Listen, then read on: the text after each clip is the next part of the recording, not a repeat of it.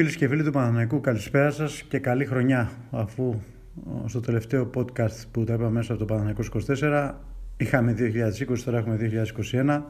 Να είστε όλοι καλά, να έχετε υγεία ε, και να περάσει αυτό το κακό μας έχει βρει τον τελευταίο χρόνο.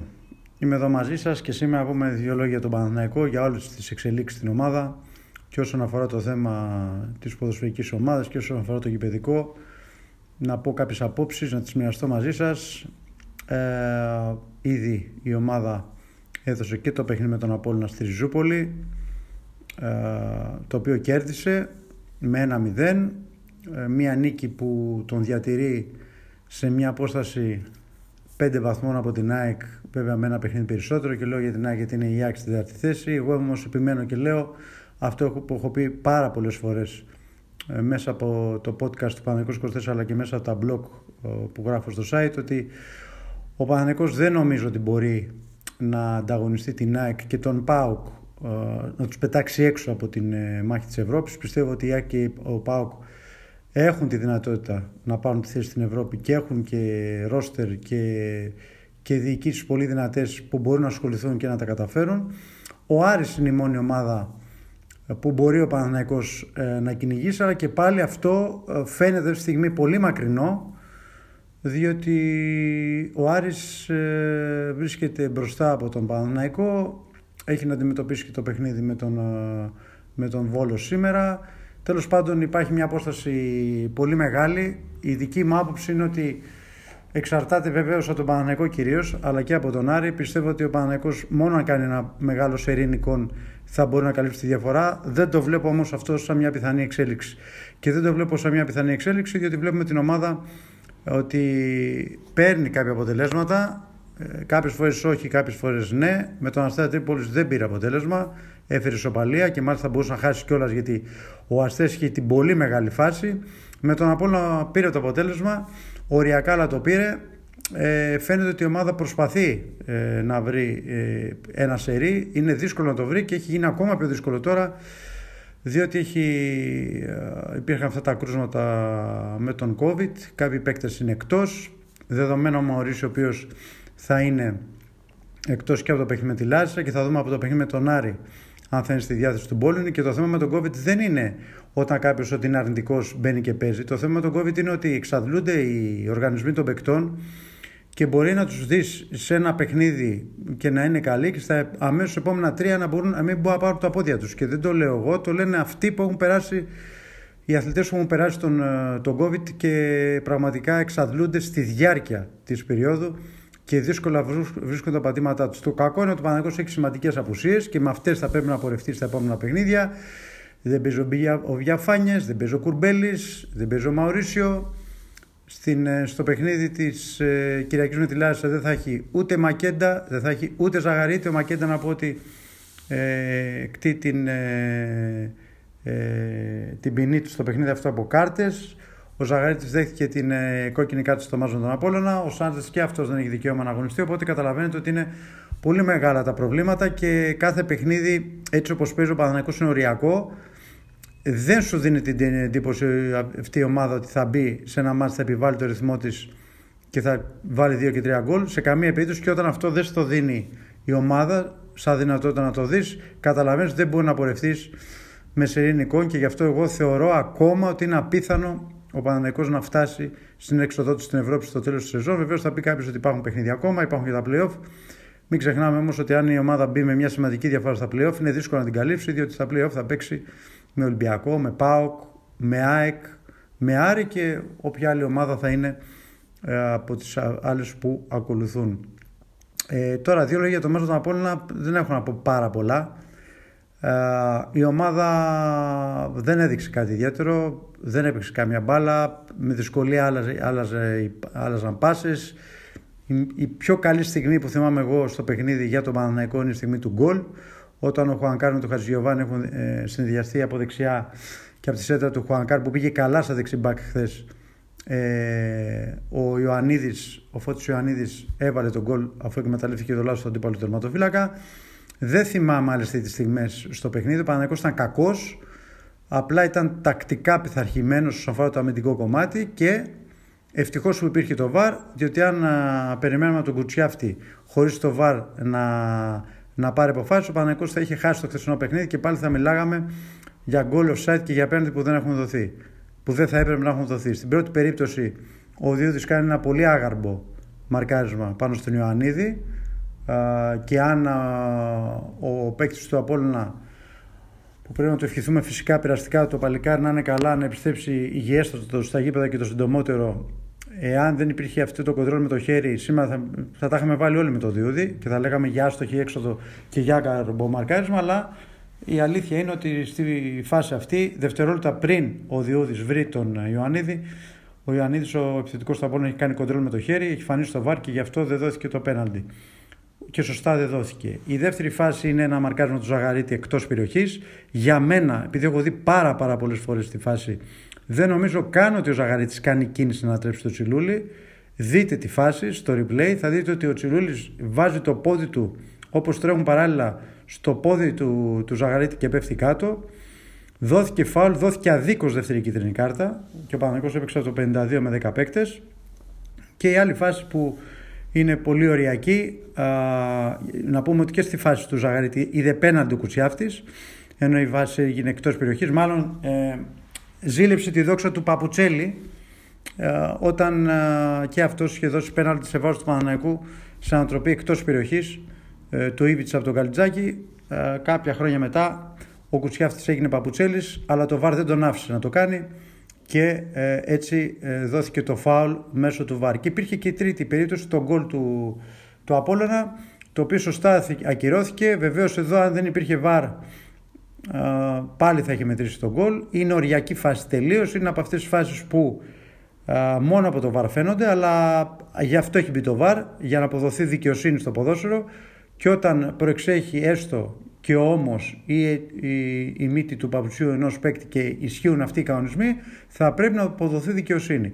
Άρα αποδόθηκε δικαιοσύνη μέσω του ΒΑΡ και ο Παναγενικό έφτασε σε μια νίκη η οποία ήταν πολύ δύσκολη κόντρα σε μια ομάδα που δεν είναι κακή, αλλά δεν είναι και από τις πολύ καλές ομάδες του Αλήματο. Πάντω ο Απόλυτο είναι γενικά μια καλή ομάδα.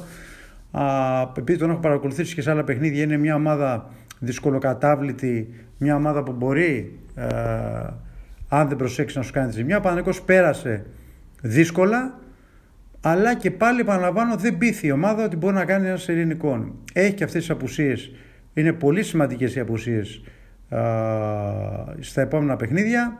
Δεν υπάρχει ενίσχυση μεταγραφές ακόμα και καταλαβαίνετε ότι η κατάσταση είναι πάρα, πάρα πολύ δύσκολη. Δεν θέλω συνέχεια να λέω τα ίδια, δεν θέλω συνέχεια να λέω ότι για μένα δεν πρόκειται να αλλάξει κάτι στην ομάδα και να δούμε κάτι διαφορετικό όσο υπάρχει διοίκηση Αλαβούζου. Νομίζω ότι είναι ξεκάθαρη η θέση μου. Το, το, το επαναλαμβάνω συνέχεια, δεν αλλάζει κάτι.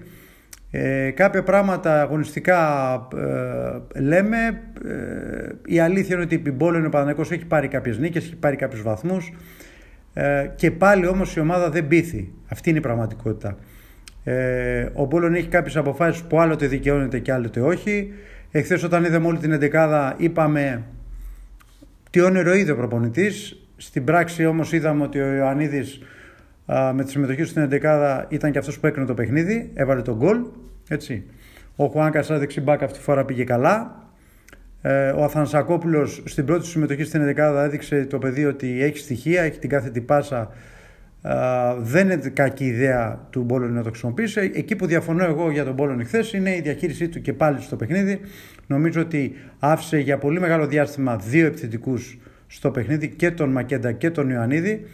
Ε, θα έπρεπε για μένα να αφήσει έναν και όχι να βγάλει και τους δύο όταν τους έβαλε στο, ε, στο τέλος και ε, έβαλε τον Καλίτος. Τον Καλίτος δεν μπορεί να περιμένεις κάτι ε, σαν Παναθηναϊκός στην κατάσταση που είναι τώρα ή σαν προπονητής θα πρέπει να επανέλθει σε καλή αγωνιστική κατάσταση και μετά να τον εμπιστευτείς. Όταν μπήκε ο καλύτερο, ο Παναγικό έμοιαζε να παίζει με ακόμα ένα παίχτη λιγότερο και η πίεση έγινε ακόμα πιο μεγάλη.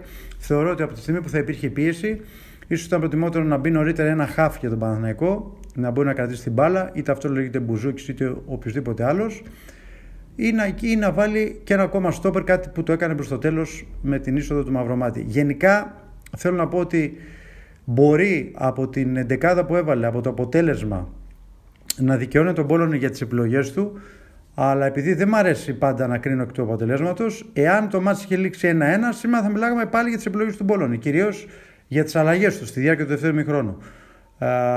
θα πρέπει λοιπόν να είμαστε σωστοί, είτε η ομάδα κερδίζει είτε όχι, να κάνουμε την ίδια κριτική που θα κάναμε εάν η ομάδα δεν κέρδιζε. Είναι σημαντικό όμως ότι η ομάδα κέρδισε με πολλά Ελληνόπουλα, με νέους παίκτες, με παίκτες από την Ακαδημία, ο Αθανσακόπουλο, τον είδαμε, ο Αλεξανδρόπουλος που έκανε ένα πολύ καλό δεύτερο ημίχρονο και ήταν καθοριστικός.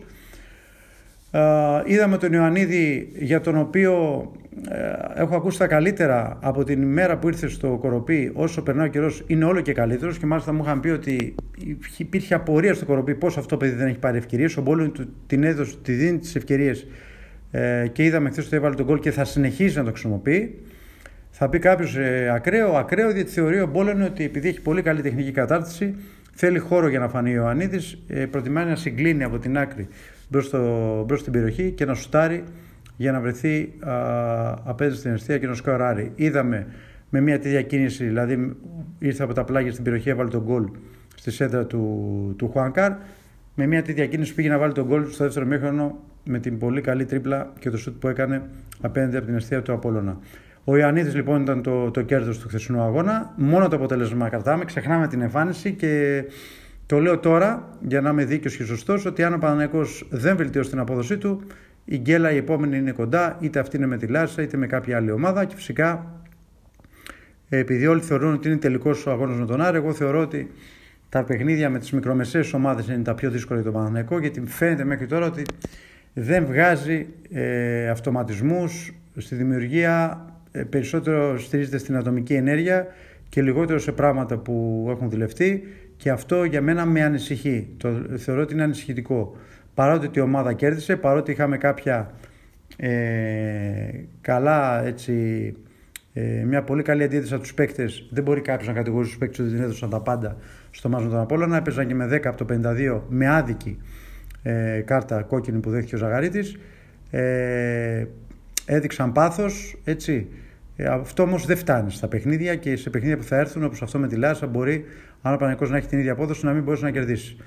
Ε, οπότε μετά θα μιλάμε πλέον οριστικά για μια ομάδα που δεν θα έχει κανένα στόχο. Όχι ότι τώρα έχει, νομίζω ότι αν υπάρχει κάποιος στόχος, αν υπάρχει είναι το κύπελο, που η ομάδα θα παίξει τα τελικά ε, πέρασε εκεί άνευ ε, αγώνα.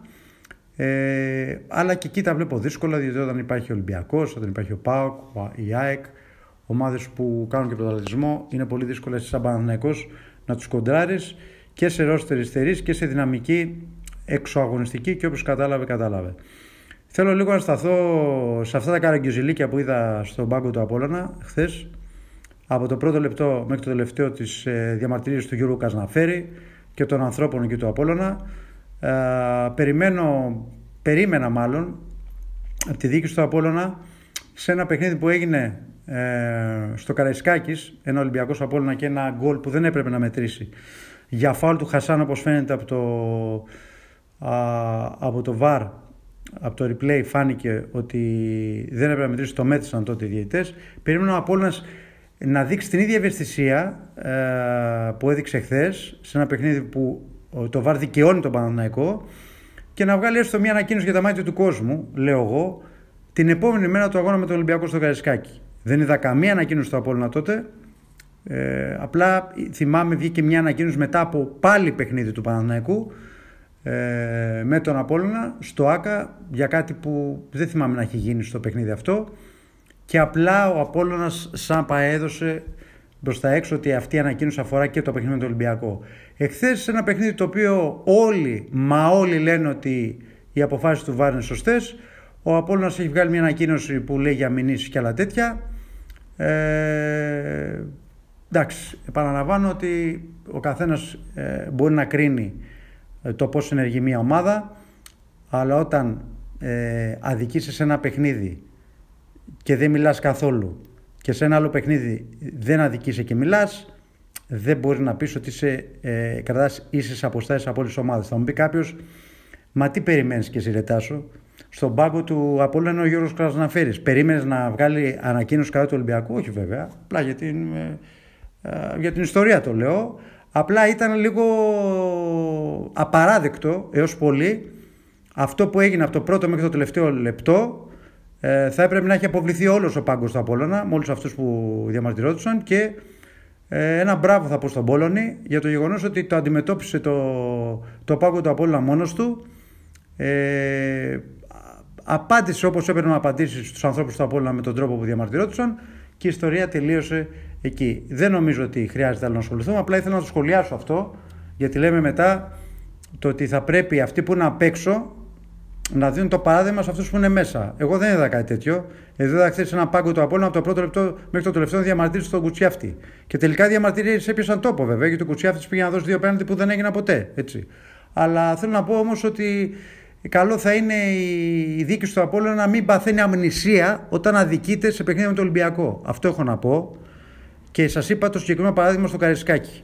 Γιατί τότε έπαθε αμνησία. Την επόμενη μέρα δεν έβγαλε καμία ανακοίνωση. Έτσι. Λοιπόν, πάμε και σε άλλα δικά μας θέματα. Να πω λίγο και για, το, για τα μεταγραφικά ότι αυτό που έχω μάθει εγώ είναι ότι ο Μπόλωνη έχει ενημερώσει και τον Τριωσή και τον Αλαφούζ ότι αν θα έρθει είτε χάφ είτε εξτρέμ, γιατί αυτές είναι οι ιδιοθέσει που θα ενισχυθεί ο Παναναναϊκό, θέλει παίκτη που θα κάνει τη διαφορά. Τους έχει πει όταν είναι να έρθει ένας παίκτης σαν αυτούς που έχουμε, μέτριος παίκτης δηλαδή, δεν τον θέλω. Καλύτερα να μείνουμε με αυτούς που έχουμε. Έτσι κι αλλιώς ο Μπόλωνη θεωρεί ότι είναι ε, υπεράριθμο το ρόστερ και πρέπει να φύγουν παίκτες. Ε, θα δώσει ευκαιρίες σε νέους παίκτες. Ε, του αρέσει ο Θανσακόπουλος, του αρέσει ο Ιωαννίδης, θα τους δούμε και στα επόμενα παιχνίδια. Όσον αφορά τις μεταγραφές, το θέμα του ΖΕ φαίνεται ότι τελειώνει ε, και πολύ κράτησε. Μιλάμε ότι από την πρώτη στιγμή είχα καταθέσει την άποψή μου και είχα πει ότι είναι τραγικό που ο Παναθηναϊκός ασχολείται με αυτό το ποδοσφαιριστή, ότι είναι μια βόμβα για τα αποδητήρια και είδατε μετά τις αντιδράσεις του και πώς κατέληξε τώρα ε, να έχει κάνει μια δήλωση πριν λίγες μέρες στο site της Adverb και να ζητάει ουσιαστικά συγγνώμη και πλέον να γυρίσει τις προπονήσεις ε, της ε, ομάδας του. Ο Παναγικός κοιτάει άλλες περιπτώσεις, μία από τις περιπτώσεις που κοιτάει και μάλιστα είναι πολύ ψηλά στη λίστα των Τριωσή. Η δική μου πληροφόρηση λέει ότι είναι στην κορυφή της λίστας ο Μεντόζα της ε, Αμιάν, ένας παίκτης που έχει χωρίσει τον Τριωσή, έχει μιλήσει μαζί του. Είναι πολύ δύσκολη περίπτωση όμως, αν και λύγει το συμβολέο το καλοκαίρι, διότι η Αμιάν θέλει ένα ποσό για να τον παραχωρήσει. Βεβαίως ο παίκτης δεν είναι στα πλάνα, τα αγωνιστικά πλάνα της Αμιάν. Πολύ απλά διότι δεν έχει υπογράψει ένα νέο συμβολίο και αυτό δεν έπαιξε και στο χθεσινό παιχνίδι. Είναι ένας παίκτης που κάνει τη διαφορά. Άμα το δει κάποιος από αυτούς που έχει ο Παναναναϊκός σήμερα, είναι παίκτης που έχει και τον γκολ. Έχει παίξει και στην πρώτη κατηγορία με την Αμιάν, αλλά έχει και επειδή έπαιξε στην πρώτη κατηγορία με την Αμιάν, έχει ένα συμβόλαιο που φτάνει σε 700-800 ευρώ. Αν ήταν μόνο να συζητήσει με τον παίκτη να τον πάρει ελεύθερο ο νομίζω ότι και με τον Τριωσή να έχει καλές σχέσεις ε, στη Γαλλία ε, θα μπορούσε να βρει μια χρυσή τομή στο οικονομικό εξάλλου τα μεγαλύτερα συμβόλαια στον Πανεκό αγγίζουν τις 600.000 ευρώ θα μπορούσε δηλαδή εκεί να βρεθεί μια λύση το θέμα με την Αμιάν είναι ότι ζητάει ένα ποσό το οποίο δεν ξέρω αν ο Πανεκός είναι διατεθειμένος να το δώσει αυτή η μεταγραφική περίοδος. Το κρατάμε όμως το όνομα γιατί μπορεί να μας απασχολήσει και τελικά να προχωρήσει η ιστορία αυτή. Υπάρχουν και άλλες περιπτώσεις ακραίων που κοιτάει ο Ντριωσή. Όσον αφορά το θέμα του ΧΑΦ, υπάρχουν περιπτώσεις, νομίζω, από όσο μαθαίνω, ότι δεν έχει ξεχωρίσει κάτι. Δηλαδή αυτό που λέμε πάμε να πάρουμε αυτόν κάνει τη διαφορά. Ε, στόχος όμως του Τριωσή είναι ε, τις επόμενες εβδομάδες, ε, τρέχει δηλαδή, ώστε να έρθουν ένας-δύο παίκτες στην ομάδα που να είναι δεκαδάτοι, να κάνουν τη διαφορά και να βοηθήσουν και αυτούς που παίζουν να είναι καλύτεροι και να παίξουν καλύτερα. Και πάμε και λίγο στο, στο γηπαιδικό. Ε, έχει ενημερωθεί, έχει γραφτεί. Είναι πραγματικότητα ότι αυτή τη στιγμή έχουμε stop στις συνομιλίες Ερασιτέχνη ΠΑΕ για το θέμα του γηπέδου του Βοτανικού. Υπάρχει μια διαφορά στο οικονομικό σε αυτά που θέλει ο Ερασιτέχνης και σε αυτά που θέλει η ΠΑΕ. Αυτό που ξέρω εγώ ότι η διαφορά δεν είναι μεγάλη τα πρώτα χρόνια. Μπορεί να γίνεται μεγάλη μετά από 4-5 χρόνια. Όσο περνάνε τα χρόνια δηλαδή ο Ερασιτέχνης θέλει να έχει ε, μεγαλύτερο ποσοστό κέρδους από, τις, ε, από την ΠΑΕ και μου μοιάζει λογικό διότι υποτίθεται ότι από κάποια χρόνια και μετά όταν ο Πανεκός θα έχει μπει στο γήπεδο αυτό ε, θα έχει βελτιθεί και σαν ομάδα και θα έχει περισσότερες εισπράξεις και περισσότερο κόσμο στο γήπεδο. Στα πρώτα χρόνια όμως η διαφορά δεν είναι μεγάλη και δεν ξέρω αν τελικά θα γεφυρηθεί ή όχι. Η ουσία είναι ότι αυτή τη στιγμή α, οι σχέσεις ΠΑΕΡΑ τέχνη είναι στο χειρότερο σημείο που θα μπορούσε να είναι από την αρχή των συζητήσεων που έχουν γίνει. Το αν θα ξεμπλοκαριστεί το θέμα ή όχι θα το μάθουμε στο ερχόμενο διάστημα. Ε, έχουμε πει ότι έτσι κι αλλιώς για το βοτανικό πρέπει να κρατάμε πάντα μικροκαλάθι. Αυτή είναι η δική μου άποψη. Την έχω καταθέσει την πρώτη στιγμή, γιατί είναι μια πολύπλοκη ιστορία και δεν ξέρω κατά πόσο και με τους όρους που γίνεται είναι συμφέρουσα για τον Παναθηναϊκό. Έτσι θα πρέπει να το δούμε αυτό.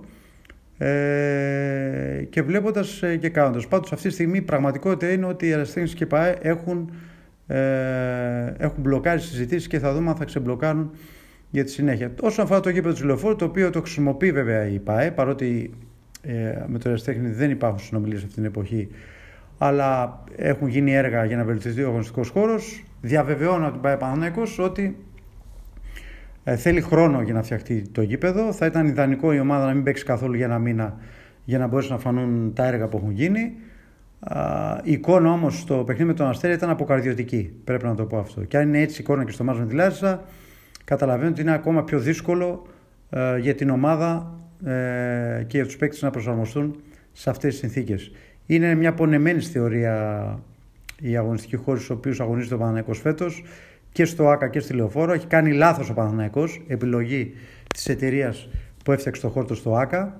Ε, τα λάθη πληρώνονται και σε αυτό το κομμάτι και έχουμε δει που έχουμε φτάσει. Έχουμε φτάσει στην επιστροφή στη λεωφόρα, αλλά όχι σε έναν καλό αγωνιστικό χώρο. Φυσικά και είναι πολύ καλό και το θέλουμε όλοι μας ο Παναγενικό να επιστρέψει στο σπίτι του. Γιατί έτσι κι αλλιώς το ΑΚΑ είναι ένα χανές.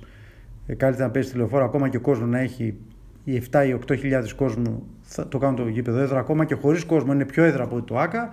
Αλλά σε μια λεωφόρα όμως που θα έχει κανονικό αγωνιστικό χώρο, ο χώρο που μπορεί να απεχθεί ποδόσφαιρο και όχι α, οτιδήποτε άλλο, διότι μάλλον rugby θα έλεγα εγώ, γιατί αυτό που βλέπουμε μέχρι τώρα αυτή τη στιγμή είναι ότι ο αγωνιστικός χώρος του γηπέδου του Λεωφόρου δεν είναι για ποδοσφαιρικούς αγώνες. Γίνονται βελτιωτικά έργα όμως, επαναλαμβάνω και οι άνθρωποι του Παναναϊκού θεωρούν ότι κάθε εβδομάδα που περνάει θα είναι όλο και καλύτερο το γήπεδο. Εύχομαι να συμβεί έτσι και να μην ταλαιπωρηθεί άλλο η ομάδα όσον αφορά ε, τον αγωνιστικό χώρο που αγωνίζεται. Αυτά Υπάρχει το παιχνίδι ε, με τη Λάσσα την Κυριακή, δεδομένη η απουσία του Μαρίσου, σας το είπα, του Κουρμπέλη, του Βιαφάνιες, του Σάντζε, ε, των τιμωρημένων Μακέντα Ζαγαρίτη. Οπότε ο, ο Μπόλωνη αναμένεται να κάνει ε, κάποιες νέε προσθήκες στην ομάδα. Θεωρώ πολύ πιθανή ως δεδομένη την ε, δεύτερη συνεχόμενη παρουσία του Ιωαννίδη στην αρχική εντεκάδα.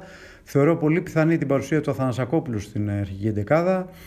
Θεωρώ πιθανή αν και όχι δίκαιη, αλλά θα μου πεις και ποιο να βάλει. Θα μπορούσε να βάλει τον Ιωαννίδη Φόρ. Τέλος πάντων, την παρουσία του Καρλίτος.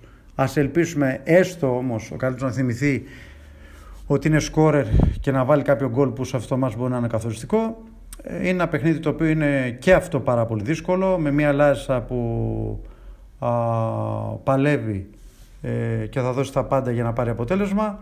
Μην ξεχνάμε τι έγινε και στο πρώτο παιχνίδι. Παναγενικό κράταγε την νίκη στα χέρια του μέχρι τα τελευταία λεπτά που έβαλε τον κόλλο ο πινακάς. Οπότε καταλαβαίνετε ότι θα είναι ένα πολύ δύσκολο παιχνίδι και αυτό. Αυτά ε, σε αυτήν την επικοινωνία μας. Θα τα πούμε και πάλι την ερχόμενη εβδομάδα με ένα ακόμα podcast μέσα από το παναθηναϊκός24.gr. Καλή χρονιά, να έχετε υγεία όλοι. Γεια σας.